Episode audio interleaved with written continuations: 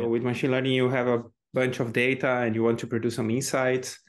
Uh, you run, you create a model with that data, and you have your insights. That's a one-shot process, let's say, right? You mm-hmm uh, well-defined process. MLOps becomes relevant once you want to, um, to turn this process continuous. So like uh, I have new data flowing in every day or every second, and uh, I have um, I have a model that I want to keep refreshing with this new data and learning.